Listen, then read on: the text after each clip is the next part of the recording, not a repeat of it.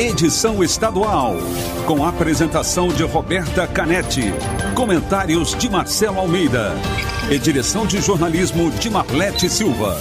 T-News. T-News. Oferecimento Alimentos Caldo Bom. Hashtag Cinquentou. Uma festa de sabor e novidades para comemorar os 50 anos da Caldo Bom. E farmácias Nissei. Nissei por perto. Com as melhores ofertas para você.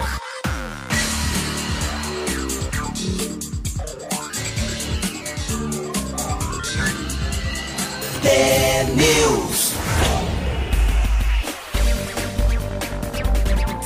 Um minuto, sete horas e um minuto. Um ótimo dia para você que está sintonizado na T, a maior rede de rádios do Paraná. Você acompanha agora a análise do noticiário desta manhã.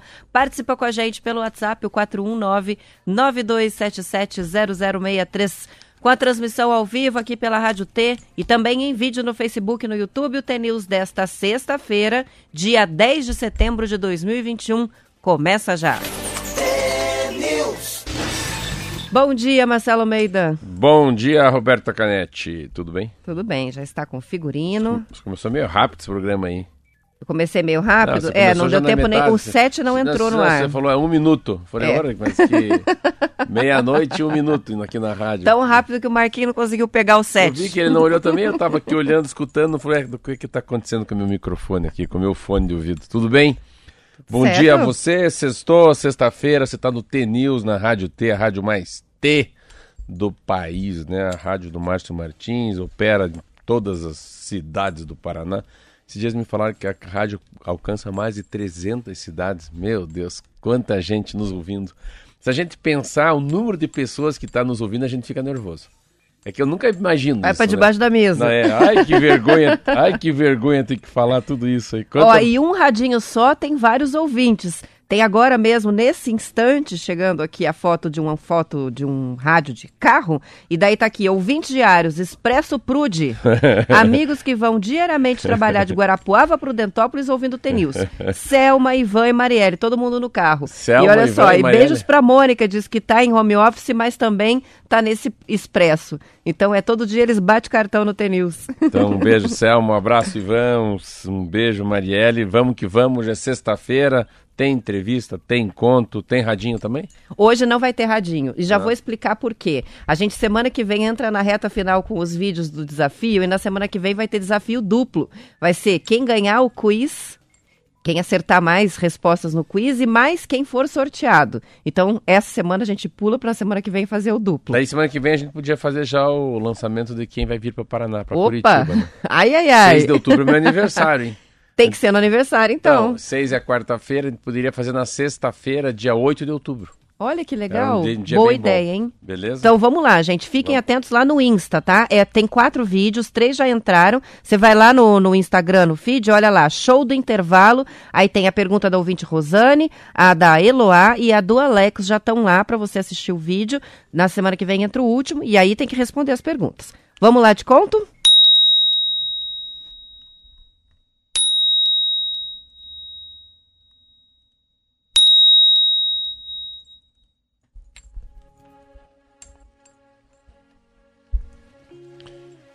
Tem uma. Tem histórias que começam muito longe e terminam muito perto de nós. Esta é uma delas. Começa no ano de 2100, a muitos quilômetros da Terra, e diz o seguinte: Em 2100, os passeios espaciais se tornaram comuns. O avô Miguel levou sua neta Núria para uma viagem ao espaço para ver a Terra pela primeira vez. O avô tinha sonhado tantas vezes com aquele momento, mas a menina Núria andava triste há muito tempo e ninguém sabia muito bem por quê. Miguel, o avô, sabia que sua neta tinha alguma preocupação e aproveitou o silêncio do espaço para perguntar o que havia de errado com ela. E ela respondeu: Nada. Nada de errado, vovô. Miguel decidiu contar sua própria experiência, porque às vezes este é o caminho mais curto para chegar na verdade oculta de alguém. Ele disse: Querida neta, acho que você sabe tudo o que aconteceu durante a pandemia da Covid, lá atrás. nos anos 2020, 2021. Sim, eu vou. Sim, é óbvio, vou. Nós estudamos todos os anos em sala de aula e sempre cai nas provas. Eu tinha sua idade quando aconteceu. Naquela época eu tinha um problema. Minha boca, neta, era muito grande e as crianças na escola me chamavam de caixa de correio. Elas me imitavam, jogavam papéis amassados em mim para colocá-los na minha boca. Eu tinha uma vergonha enorme, me sentia muito sozinho, não tinha coragem de contar para ninguém que aquelas brincadeiras não tinha coragem de contar para ninguém que aquelas brincadeiras e piadas dos colegas me incomodavam. Todas as noites eu inventava maneiras diferentes de não ir à escola, ficar em casa com meu cachorro e com a minha família. Núria olhou com seus olhos, olhou para ele, o avô sentiu que tocava a menina com sua história. Daí, vovô, o que, que aconteceu, vovô? Conta. O avô continuou. Bem, a Covid aconteceu. De repente disseram que ninguém podia ir para a escola, todos estavam assustados, mas eu era a criança mais feliz do planeta. Eu, eu não teria que ver os meninos rindo de mim de novo. As crianças que debochavam de mim eram minhas, minha pandemia pessoal. Nós ficamos confinados em casa, mas eu podia sair com meu cachorro para passear. E algo mais incrível aconteceu. Fomos forçados a usar as máscaras ninguém iria ver a minha boca de caixa de correio. Nesse ponto da história, Núria olhou para a boca do avô. Conforme ele envelheceu, a boca ficou maior ainda. Mas a menina descobriu que aquela boca grande produzia um sorriso mais bonito do mundo. Eu, eu amo seu sorriso, vovô, diz a garota. É um sorriso enorme. Você me faz muito feliz quando você ri. Ela disse isso com tanta doçura que o avô estava prestes a chorar. Ele pensou que gostaria de ter ouvido aquelas palavras maravilhosas quando era pequeno e sentia tanta quando sentia tanta vergonha. Então o vovô Miguel decidiu continuar sua história. Durante a pandemia, minha, minha, meu, minha, minha avó me disse que tínhamos que aproveitar momentos raros, como aqueles para melhorar nós mesmos e ao mundo. Naqueles dias sem escola, trancado em casa, percebi que estava ficando mais corajoso. Quando tive coragem e disse aos meus pais que tinha vergonha da minha boca, eles me ensinaram a amar minhas diferenças. Eles me contaram que quando eu ria, minha uma risada tão grande e barulhenta, eles acabavam rindo também e achavam isso muito bom. A verdade é que dentro de qualquer covarde há um grande corajoso. O carinho, o conselho da família fizeram Miguel perder o medo de voltar para a escola. Quando as aulas puderam recomeçar, ele voltou para a escola mais corajoso, menos preocupado com o que tinha de diferente. Ele passou a desarmar aqueles que riam dele usando o humor e a coragem. Núria, Núria sorriu timidamente para seu avô e ele sentiu que ela ia dar o primeiro passo para contar seu segredo. Vovô, Vovô, eu sou muito pequena para minha idade e na escola me chamam de rodapé. Eu não sei como reagir. Duas lágrimas caíram dos olhos da menina e Miguel acariciou sua neta e decidiu continuar essa história. Sabe, Núria, minha avó, que eu adorava, também era baixinha. Ela era a mulher mais bem-humorada que eu conheci. Ela sempre enfrentou todos os problemas e todos os medos. Com ela eu entendi que a grandeza de alguém não está no tamanho, eu amava por isso, foi horrível quando o coronavírus a pegou. Ela foi internada no hospital, não podia receber visitas. Naquela, naquele dia chorei muito e descobri que havia problemas bem maiores que a minha boca. Ela estava sozinha no quarto. No meio do desespero, tive uma ideia, juntei todas as máscaras que pano de pano, fiz com elas a maior pipa que pude. No dia seguinte, fui até o hospital, soltei a pipa no céu eu queria com toda a minha força que a avó pudesse ver a pipa de máscaras. E você sabe, Núria, ela viu a pipa pela janela e soube que era para ela. Felizmente a minha avó foi curada e sempre me disse que tinha se recuperado graças à força que encontrou naquela pipa.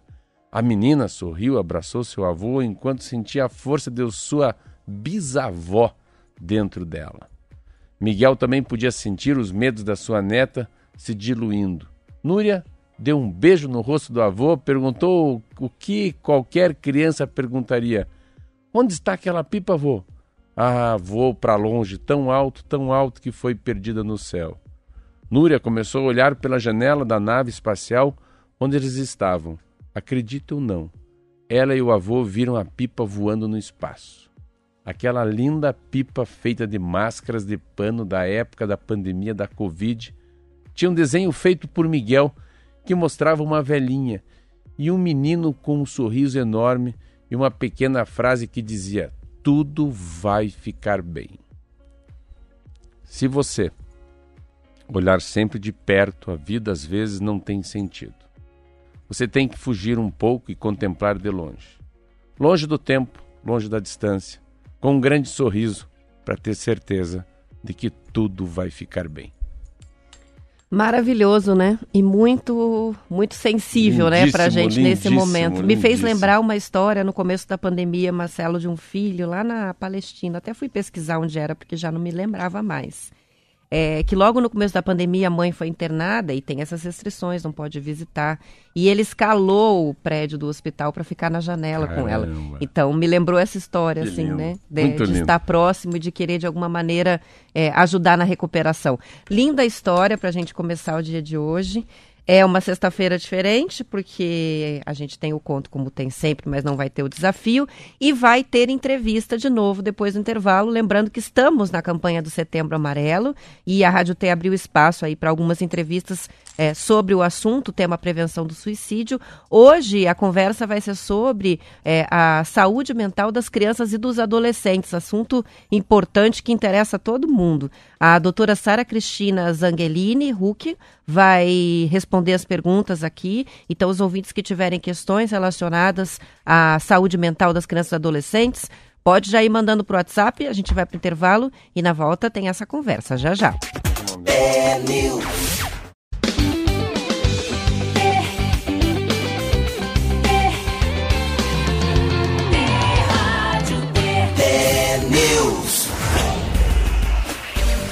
São 7 horas e 18 minutos, e como eu avisei antes do intervalo, hoje a gente tem convidada no estúdio a doutora Sara, que é médica psiquiatra, trabalha especialmente com crianças e adolescentes, atua aqui em Curitiba. Um bom dia, seja bem-vinda. Muito obrigada. Mais pertinho o microfone para a gente te ouvir bem. Tá. Aí.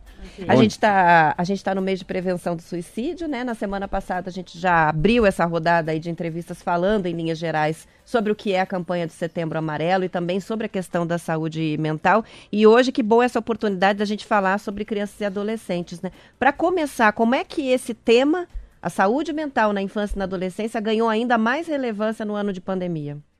Bom, o que a gente percebeu é que no ano, nesse ano, nesses últimos anos de pandemia, é, as crianças elas ficaram numa posição mais vulnerável. Por quê? Porque a, a gente teve essa restrição social, que é muito importante para o jovem e para a criança, esse contato, a mudança muito brusca na rotina, a questão dos pais estarem passando por problemas, desemprego, o que aumenta bastante o uso de álcool e drogas, tornando esse ambiente familiar bastante inóspito, bastante difícil para a criança e para adolescente.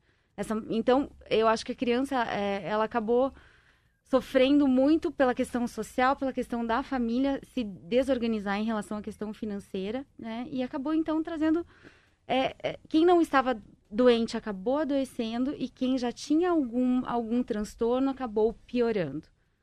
Então elas acabaram, as crianças e adolescentes eles acabaram sendo ficando mais vulneráveis nesse período por conta de todos esses fatores. Doutora Sara, me diga uma coisa, uma, uma, coisa que eu percebo muito na sociedade, assim, o meu são um pouco mais velhos, meus filhos, eu tenho um filho de 13 a 23, mas assim, mas percebo também, já nos mais novos, a, o, qual que é o, o, o mal-estar ou qual que é o tamanho do problema na cabeça de uma criança, esse mundo que vem, que é essa, esse mundo da conexão, né, da conectividade do PS4, do PS5, do telefone, da das pessoas não terem mais um bom bate-papo em casa entre filhos, vó, ficar duas horas conversando, pular corda, brincar de amarelinha, pega-pega. Eu tenho 55 anos e percebo como essa maneira lúdica né, de falar com as crianças foi, foi acabando, ficando cada dia menor por causa dessa, desse mundo digital que a gente vive hoje. É, eu acho que a questão do mundo digital é bastante, o que a gente percebe é bastante consequência de uma falta de conexão dentro da família, de uma falta de conexão social. Então, o que que acaba acontecendo? A criança e o adolescente ali eh, vive nessa família, né, que normalmente já está mais desestruturada. A gente vem vendo ao longo dos anos essa desestruturação familiar. Os pais trabalham, têm a rotina deles, a, as crianças têm as rotinas delas e, e acaba que eles não têm mais aquele momento juntos, os rituais familiares. A criança, adolescente precisa ter essa sensação de pertencimento à família. E como é que a gente faz essa sensação de pertencimento? Tem que ter ritual. Eu vou tomar café da manhã junto, onde a gente vai bater um papo, contar de como tá a vida.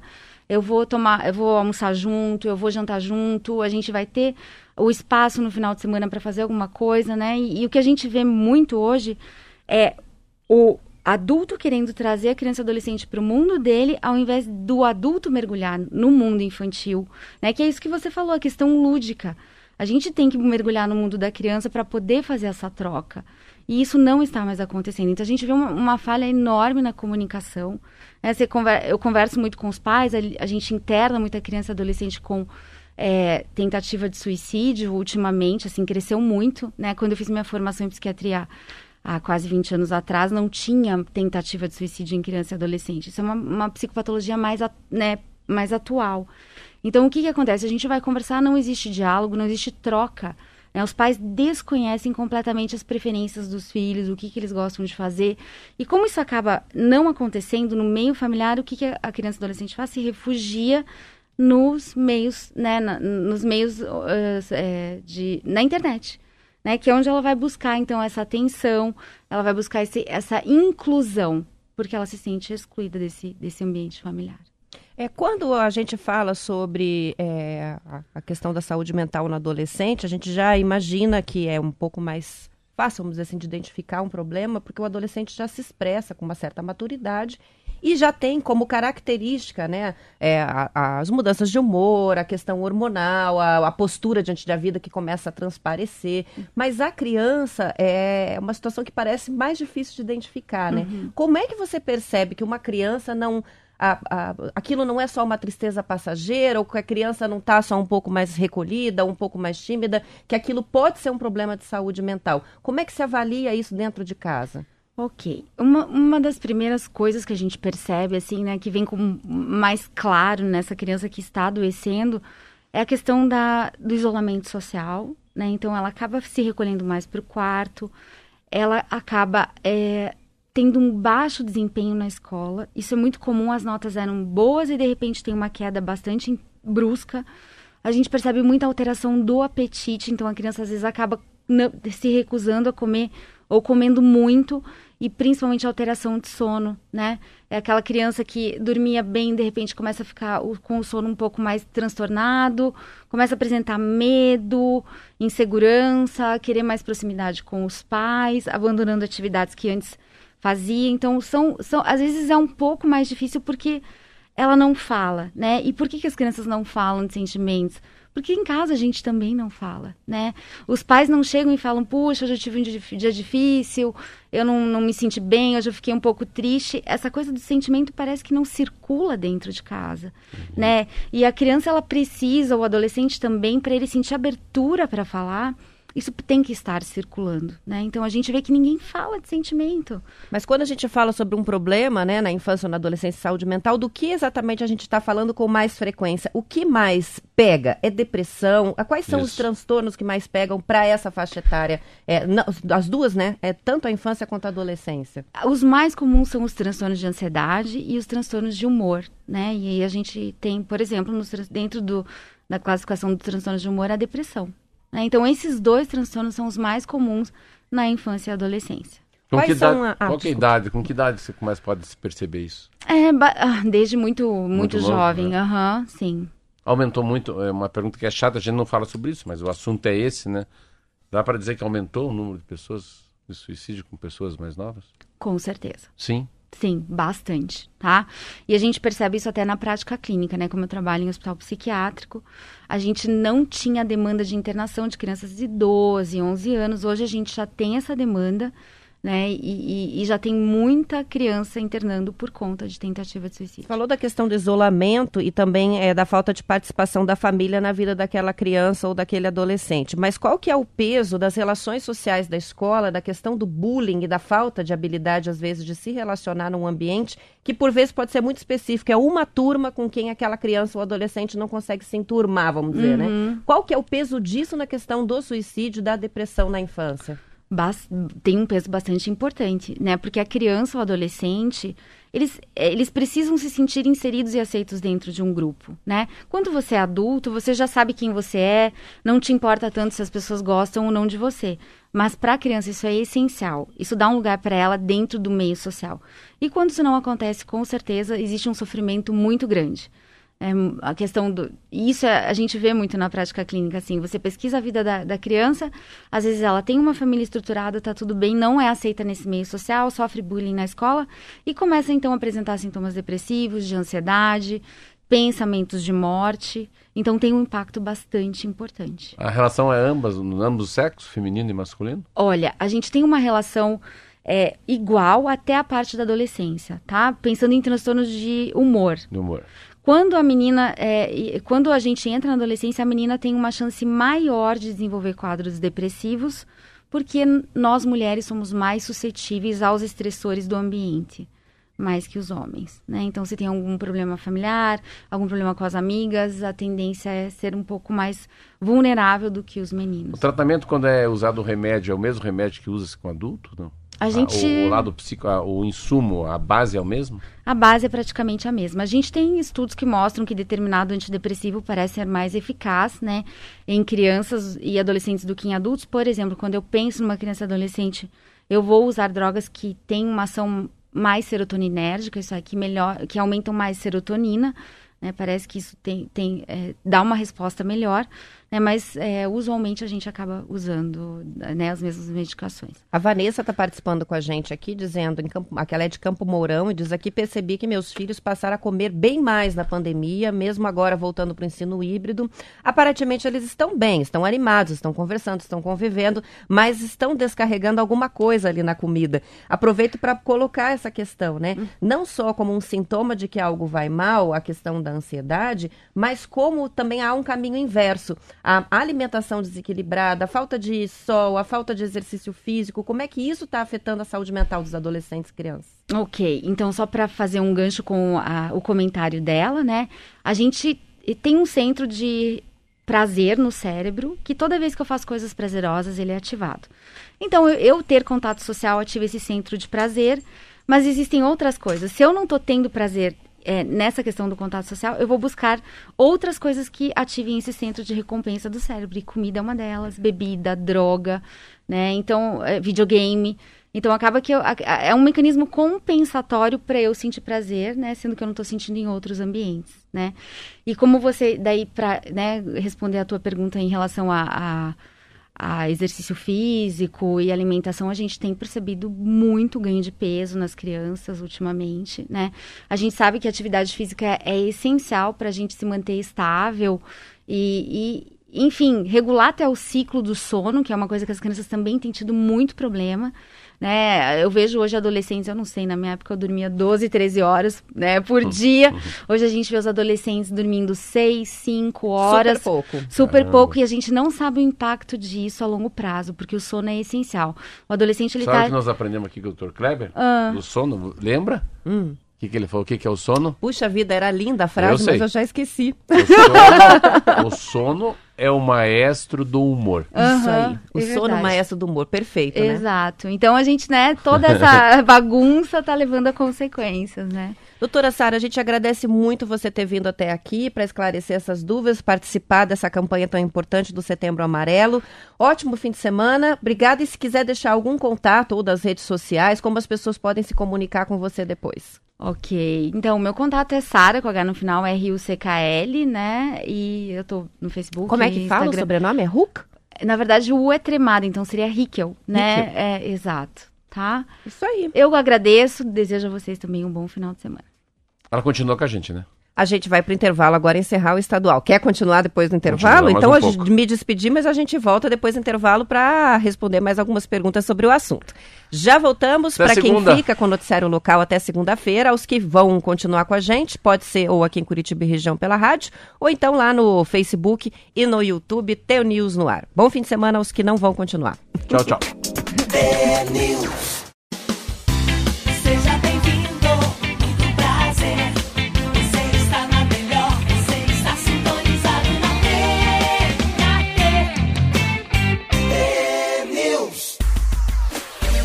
São 7 horas e 35 minutos e continua aqui com a gente no estúdio a doutora Sara Zangelini Huckel. É Hickel, é isso? Sim, Hickel. agora eu falei Aham. certo. Que é médica psiquiatra, trabalha com crianças e adolescentes, está falando sobre a saúde mental nesse setembro amarelo. E chegam participações, eu vou registrar aqui a da Adriana. Ela diz: maravilha, traga a doutora mais vezes. Ela diz em casa, todos estamos fazendo terapia. A minha filha adolescente foi a que teve a recuperação mais rápida. Mudamos tudo em casa para que ocorra o diálogo, expressão de sentimentos. Estamos bem neste momento. Interessante a participação da Adriana, porque veja só, é uma família inteira que decidiu é, fazer a terapia e está mudando a dinâmica da casa. Como que a psicoterapia, é, eu sei que não é a sua área, que você é psiquiatra, mas como a psicoterapia ajuda, e, e- e esse é um trabalho que é um aliado do tratamento, muitas vezes com medicamento, no caso de doenças mentais. Ok, então eu vou te contar que eu sou psicoterapeuta Ah, você também. também é eu sou, psicoterapeuta. ok? Então... acho que é importante a gente salientar, né? Acho que o que a Adriana trouxe da família inteira fazer um tratamento, né? Precisa ter uma mudança da família. A gente tem que enxergar a família como um sistema. E não é só um elemento do sistema que está doente. Quando as coisas não dão certo, normalmente o sistema em todo precisa de uma reconfiguração, né? Então, realmente, o- os pais precisam ficar atentos, buscar ajuda, aprender a lidar com as questões e a psicoterapia é essencial. A gente sabe que quando a gente fala de criança e adolescente, a farmacoterapia, os medicamentos, eles vão ser indicados para casos graves. A primeira opção é sempre psicoterapia. Então, se eu tenho um quadro de ansiedade leve a moderado, tenho um quadro de humor leve a moderado, eu vou sempre priorizar a terapia. Não tendo resposta, eu vou associar a medicação. Tá? Então é muito importante. Eu acho que a gente tem uma cultura no Brasil de, de, de não olhar tanto para psicoterapia, mas é muito importante. Você faz Em terapia? todo o ocidente, Você né? faz terapia? Eu já fiz terapia por algum tempo. Eu- Hoje, nesse momento, não estou fazendo. Quer dizer, estou, mas é uma outra terapia. Yoga terapia. Muito bom também. Você acha que eu faço terapia? É, ah, Marcelo, eu acho que sim. Acertão.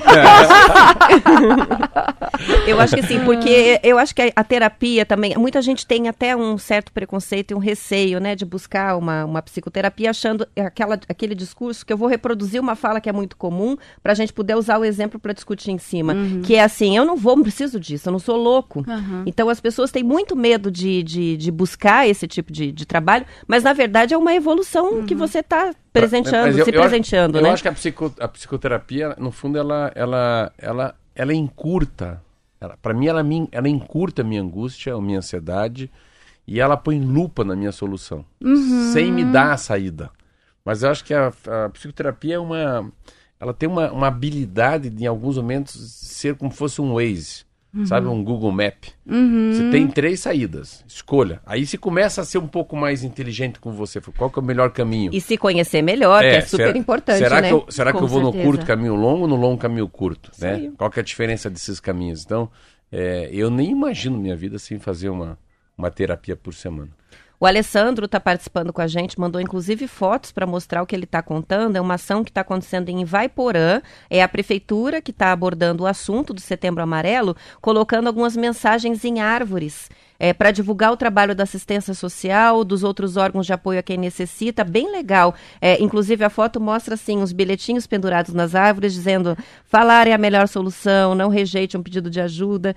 Como que é essa questão do ouvir é, e de prestar atenção na pessoa que está precisando de ajuda, esse tipo de campanha, né, do falado, é, muda a realidade de uma pessoa que está com uma situação, por exemplo, de depressão e que ninguém percebeu, por exemplo? Sim, eu acho que a pessoa ela acaba é, encontrando um espaço para poder colocar aquilo que ela está sentindo, o sofrimento dela.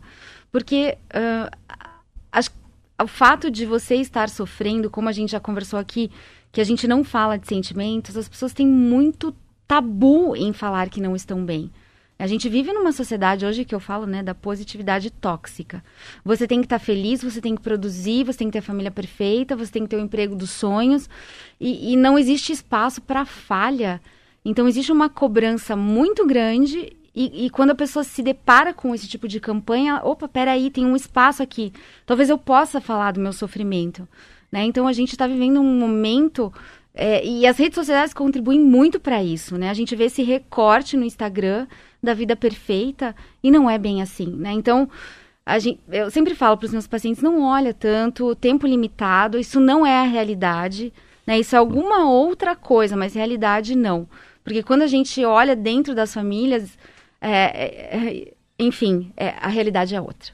É muito lindo essa, coisa da positividade tóxica. Karnal tá falando isso. Eu li um livro do Karnal essa semana, ou li alguém falando sobre isso, essa coisa se sempre está bem. Uhum. Eu, eu não tenho Instagram, não tenho Facebook, não respondo e-mail, sou meio analógico. E daí eu fico olhando assim, quando viajo, as pessoas. E por que, que você tem que fazer cara de feliz se você não está feliz? Eu fico olhando, eu falei, não, não tire foto. Tire foto você gorda, você careca. Uhum. É, eu fui lá para me queimei. Tire foto você queimado, mas não, mas não tira, não, não, não minta para si mesmo, uhum. né? É, eu fui num hotel que era muito lindo, o hotel da Oscar, em, no Rio de Janeiro, e tem uma pequena piscina, um frio do cão. Tava frio sete horas da manhã, porque eu acordo às seis e fui ler. Uhum. Aí fui lá, é uma piscina pequena. Você acredita, cara, que tinha um casal dentro da água, mas tava ventando. E ela, assim, fazendo o cara que tava em Cancún, a 40 graus centígrados. Meu Deus, eu falei, que, que Vale ela... até o é, desconforto, é, né? Não, vale o desconforto. Como é que a gente não vai postar, Marlete, que a gente tá aqui no Rio de Janeiro, né? Na beira-praia, olhando esse mar lindo, o Leblon ali embaixo, e nós aqui numa piscina no hotel da Osklin. Mas não dava para entrar na água. Uhum. Ninguém fica numa piscina às sete da manhã com vento. Não feliz. É. Até pode ficar, mas não é, sorrindo. Eles produzidos, eu olhando aqui, eu falei, caraca, cara. Daí é. é essa, essa essa positividade tóxica, né? Mas é uma, uma vida paralela. Até vou aproveitar para colocar isso aí. É, eu tenho a impressão, pelo menos, né, de que as pessoas ali também elas tiram dali um prazer de, de umas interações que não tem na vida real e também é, daquela massagem diária no ego, né? Quantas Exato. pessoas curtiram, o que disseram, se me acharam bonita ou não me acharam, se ficaram. É, é uma parece uma, um teste que a pessoa vai fazendo com ela mesma, né?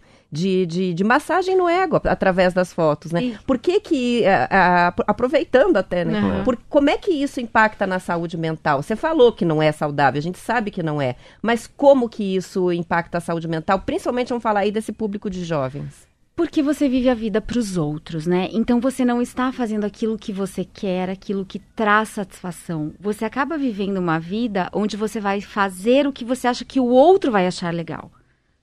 E você vai cair num vazio gigante por conta disso. Porque não é uma satisfação para você, é para os outros acharem bom. Hum. Né? E o problema disso é que, se a gente for pegar uns anos atrás, antes da rede social, você tinha uma separação da vida privada e vida pública. pública né?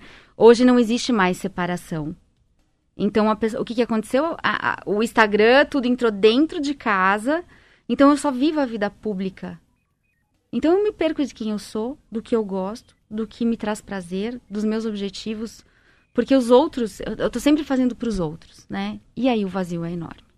Hum. A Michelle está participando, disse que ouve sempre o programa, se emocionou muito com o conto do, do Marcelo de hoje, que falou, de certa forma, sobre, né, sobre é, a, a, infância, né, é. o bullying, a, é. a, essa tristeza né, na, na, na, convivência. Ela diz gostaria de ter essa mensagem para transmitir para uma sobrinha de 10 anos e diz que está passando por um momento difícil nesse momento. E aí, sobre a entrevista, ela diz muito importante, pois os pais geralmente não querem admitir que os seus filhos tenham problemas mentais, né, transtornos mentais. Sim. Isso é uma verdade também. Como é que faz a dificuldade uma... de buscar ajuda por vergonha, às vezes, de admitir aquele Roberta, problema, né? Roberta, mas... mas... como é que a pessoa assim, é, vamos falar assim, uma pessoa lá que não tem condição financeira, os pais trabalham, sabe, é, e os filhos estão na escola pública, um, uma, uma família uh, carente, assim, quem que eles devem procurar se sentirem que o filho está em depressão? Né? Assim, uhum. eu fico imaginando um, uma, uma, eleitora minha, estou pensando tem, eu já sei até a pessoa, que mora no sítio cercado. Uhum. O que, que ele tem que fazer na vida se ele sentindo que a filha está se recolhendo, está mais magra, comportamento diferente em relação à ansiedade ou humor? Quem será que ele tem que procurar? Eu acho que a primeira coisa que a gente tem que fazer é conversar com a criança ou com o adolescente, né? Porque a gente vê isso muito é, no consultório. Os pais trazem o filho, ó, ele tá assim, tá, mas por quê? O que, que aconteceu? E existe um desconhecimento enorme.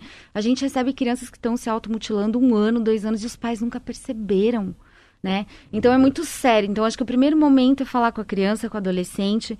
Num segundo momento, buscar uma unidade básica de saúde, né? Toda unidade básica de saúde tem um psicólogo, tem um médico, e esse médico então pode fazer uma primeira avaliação, apesar de não ser especialista, para poder fazer esse encaminhamento, né? No caso de uma criança adolescente, às vezes buscar o pediatra que atende lá, né, para poder fazer o encaminhamento ou às vezes até buscar a telemedicina mesmo, né? A gente hoje ah, houve uma democratização, aí você pode se constar com médicos do Brasil, do mundo inteiro, através da telemedicina, então é um e é caminho. uma, uma especialidade, né, a psiquiatria, que isso é possível, porque os exames Exato. físicos não são necessários na consulta, né? Exatamente, é bastante possível. Você já fez a distância? Eu tô, eu trato crianças que moram no interior do Paraná por E telemedicina. funciona bem. Funciona bem com psicoterapia. É impressionante, porque se você costura um vínculo bacana, ela fica ali 40 minutos com você fazendo a psicoterapia sem ajuda de pai, de mãe, de Que ninguém. legal, hein? É bem bacana. A gente falou muito sobre isso, né? Sim, Que veio pra ficar, né? veio pra Aham. ficar. Vamos encerrar?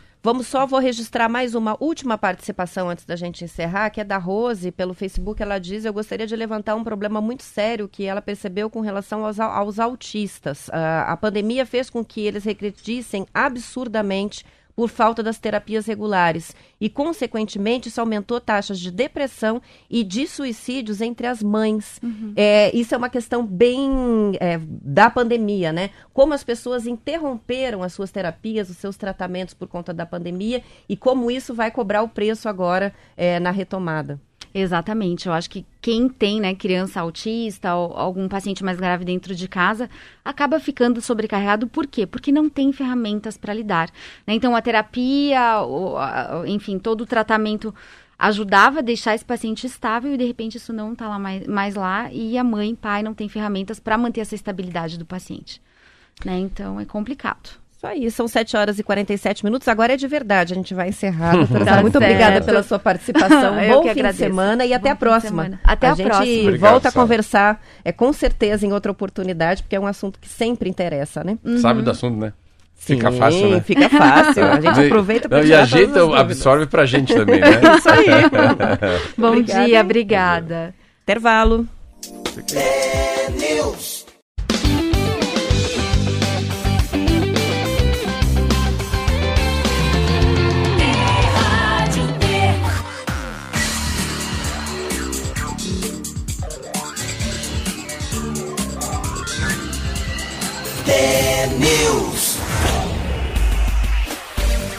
São 7 horas e 49 minutos. O presidente Jair Bolsonaro recuou das ameaças que fez em discursos no 7 de setembro e divulgou ontem uma nota direcionada à nação, na qual baixou o tom e chegou a elogiar o ministro Alexandre de Moraes do Supremo Tribunal Federal. Há dois dias, vamos lembrar, o presidente chamou Moraes de canalha e prometeu desobedecer às decisões dele.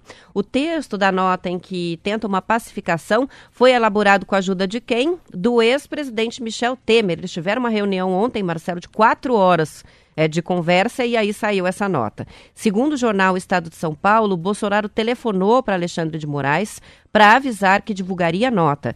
Na avaliação dos ministros do STF, o recuo do presidente em relação às ameaças da véspera se deu por medo de alguma coisa. E eles vão esperar para ver se a bandeira branca se mantém, se isso é genuíno, né? Ou se é só uma manobra para acalmar os ânimos. No texto, Bolsonaro atribui as críticas a, a Mora- ao Moraes ao calor do momento e enalteceu as qualidades do ministro do STF como jurista e professor. Também disse que na vida pública as pessoas que exercem o poder não têm direito de esticar a corda a ponto de prejudicar a vida dos brasileiros e a economia do país.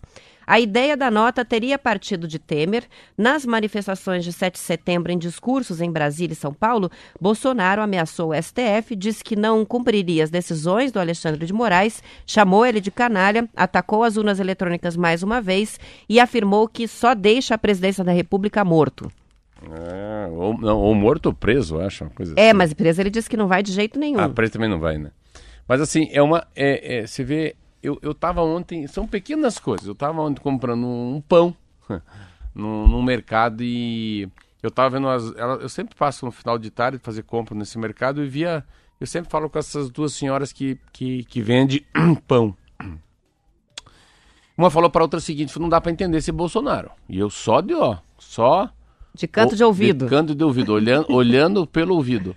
Ela falou: não, o Bolsonaro fala uma coisa e faz outra, agora tá voltando atrás. É, eu tinha entendido que era para fazer parar todo o Brasil nas estradas, e agora ele tá mandando os caminhoneiros abrir as estradas. Aí eu falei: Maria, comunicação não é o que ele fala, que a gente entende. Confuso, ela falou: muito confuso, eu não sei o que fazer agora. Eu falei: como é que é interessante, no fundo ele roubou da gente nessa também essa coisa da, da bandeira do Brasil, né? Você vê a seleção brasileira que tem essa camisa tão linda. A gente, se usar a camisa do Brasil hoje, vão dizer que eu sou Bolsonaro. Eu não sou Bolsonaro, eu não sou Lula, eu não sou nada. Eu sou Brasil. E, e daí eu comecei a conversar com ela sobre isso. Então você vê ali naquela conversa, às nove da noite, quanta complicação, quanta desinformação chega na, na cabeça de um eleitor. O que, que o Bolsonaro fez, né? O Bolsonaro percebeu que a água bateu. A água bateu. O que, que a água bateu? A água bateu porque você tem uma, uma coisa que comanda, ou quem comanda a vida do presidente não é a nação, não é a Força Armada, Polícia Federal, Supremo. Chama-se Câmara dos Deputados. O que, que existe? Existe um centrão. Tem sempre 200 deputados que estão ali num jogo de, de poder, de troca de emenda, de favores, e que eles que equilibram. Por incrível que pareça, eles dão uma equilibrada na, na democracia. E ontem eles perceberam que alguns partidos começaram a largar o próprio Bolsonaro. E se numa madrugada ah, tiver um roupante o presidente colocar em votação o impeachment, passa. Então o que, que ele fez? Falou, vou chamar um bombeiro. Quem que é bombeiro? Bombeiro é quem foi presidente da Câmara três vezes. Não é porque foi presidente da República. Ele foi presidente da Câmara. Ele sabe como que os deputados pensam. Não é a experiência que fez com que ele fosse um bom conselheiro ali ontem, não foi a de presidente, né? Não, foi, foi a de, de- articulador político, político, né? de- Do Centrão, de um partido que tem uma tradição de de, conhecer Centrão, né? deputado. É, quem se deve chamar? Como é que se escreve essa carta? Então, tem vários lances. Você vê como você sai da... Você sai uma... Primeiro é você ter um recuo, mas é um recuo forçado, pensado, doído, que é ligar para Alexandre de Moraes e pedir desculpa. Isso é um negócio impressionante. Mas nisso o Bolsonaro deixa de ser o Bolsonaro. Eu não entendo mídias sociais, ele vai passar por tchutchuca.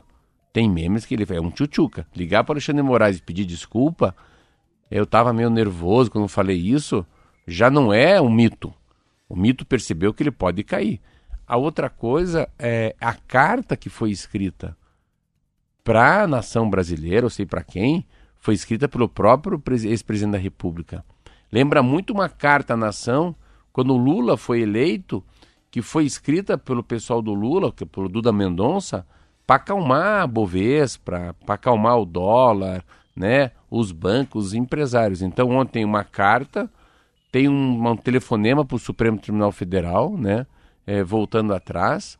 Mais do que isso, ontem eu acho aí que não pode ser que ele tenha que ele esteja trazendo por incrível que pareça o próprio encher o tempo para uma eleição então as pessoas falam terceira via terceira via eu quando vi no UOL que o avião da FAB foi buscar o, o Temer Ah, teve isso, né? É, Além da conversa. é, engraçado teve o avião da FAB que mexe comigo o que mais mexeu é o avião da FAB Parece uma emergência, né? Busca o homem lá. Busca, então, é- essa é- impressão que é- eu é tive quando resgate, eu ouvi avião da FAB, né? É, assim. urgente que ele venha. ele tem então, que vir é, ele foi um pedido de socorro mesmo. Me tira desse, desse nó que eu me meti três aqui. ligações. Bolso- parece que o Michel não atendeu. Na quarta atendeu, ele falou, deve falou, vem, mas alguém me, vem me buscar aqui, não vou ficar aí também demorando para ir.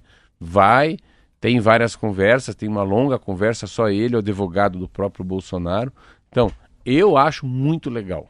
Eu acho muito legal, porque eu, como não tenho raiva, não sou fanático, eu acho muito top, cara. A construção de pontes ao invés de erguer muro. É muito legal. Então, ah, não tenho nada com o Bolsonaro, mas acho legal voltar atrás. É ser humano, erra, tá com medo. Importantíssimo ter medo. O medo faz parte da vida da gente, né? É hora de recuar um passo. A gente não pode criar esse abismo no Brasil entre Lula e Bolsonaro. Como é que fica esses 30%, 40% que não são Lula e nem Bolsonaro. E eu dou um exemplo que sou eu. Então, assim, não precisa, não precisa. Como é que faz aquele cara que. Cara, o cara que trabalha, acorda cedo, não sabe de política, nem vê o Brasil ganhar do Peru. Tem muita gente que está fora desse jogo, Roberta. A gente está aqui porque a gente faz parte. Eu fui deputado federal, fui vereador e estou tentando sair desse ranço. Porque, assim, também não dá para a gente abrir mão de entender sobre política, né? De, de, de, se, de se posicionar perante a família, perante um sobrinho, perante um filho. Eu não sou, eu não, eu não fujo. Mas eu hoje faz, faço parte de uma geração, de uma geração mole. Porque assim, é, eu não, sabe, eu não consigo defender o Lula e não consigo defender o Bolsonaro. E eu não consigo defender essa pessoa que eu não conheço, mas que eu amo ela, que é o terceiro setor, que é a terceira não sabe via. quem é ainda. É, que é a terceira via. Que podia ser a Roberta Canetti, poderia ser aquela mulher lá da, como é que é, Magazine Luiza, podia ser o Ruck, podia ser o Datena, sei lá, uma, mas uma pessoa, podia ser o, ah, o Rubinho Barrichello, uma pessoa que a gente conhece de nome, mas que a gente sabe que não vai ser candidato.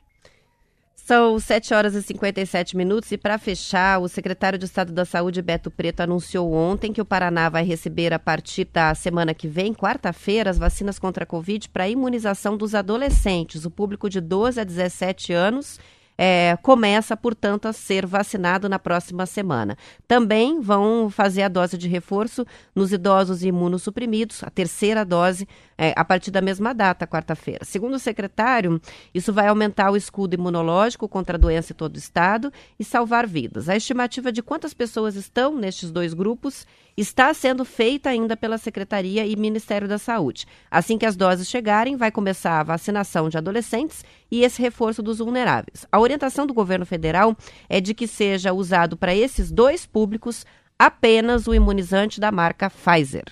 É a Pfizer, né? Isso aí. É engraçado, a, a, A, a dúvida Pfizer... é, será que vão chamar por idade, Isso que eu 17, perguntei. depois 16, ou é rapaziada toda? Não É. sabemos ainda. Pode ser que Ah, eles deve abram a ser vacinação 12 a 17, vamos Não, lá. Eu, eu, eu aposto que é... Que é Por faixa, é por ma- idade. Por manada. Por manada? Por manada. Então os, os filhos Não vão dá. vacinar tudo junto. Por que não? Por que, por que, que- por, por, por que, que você acha que é por manada? Eu acho que... Sabe por que eu acho que é por manada? Ah, Aí, como é que faz? Aí nós, eu sou casado com a Roberta, eu tenho quatro, você tem dois, tenho mais do, do Marco, nós temos sete filhos. Aí tem um de 13, aí tem um de 14, aí tem um de 15. Cara, a logística para levar três filhos, com a diferença de um ano. eu acho que vai ser mais efetivo mesmo se for todo mundo, de 12 eu pensei, até 17 a minha anos. resposta foi por manada, que todo mundo vai junto, pela logística de, de vacinação. Eu acho que tem uma adesão maior, né? As famílias levam, os amigos marcam de ir juntos, enfim, faz uma, faz um grupo e vai todo mundo vacinar. Semana que vem a gente vai acompanhar esse movimento aí. Vamos encerrando por aqui, são 7h59. Um ótimo fim de semana para todo mundo. Até segunda-feira. Até segunda.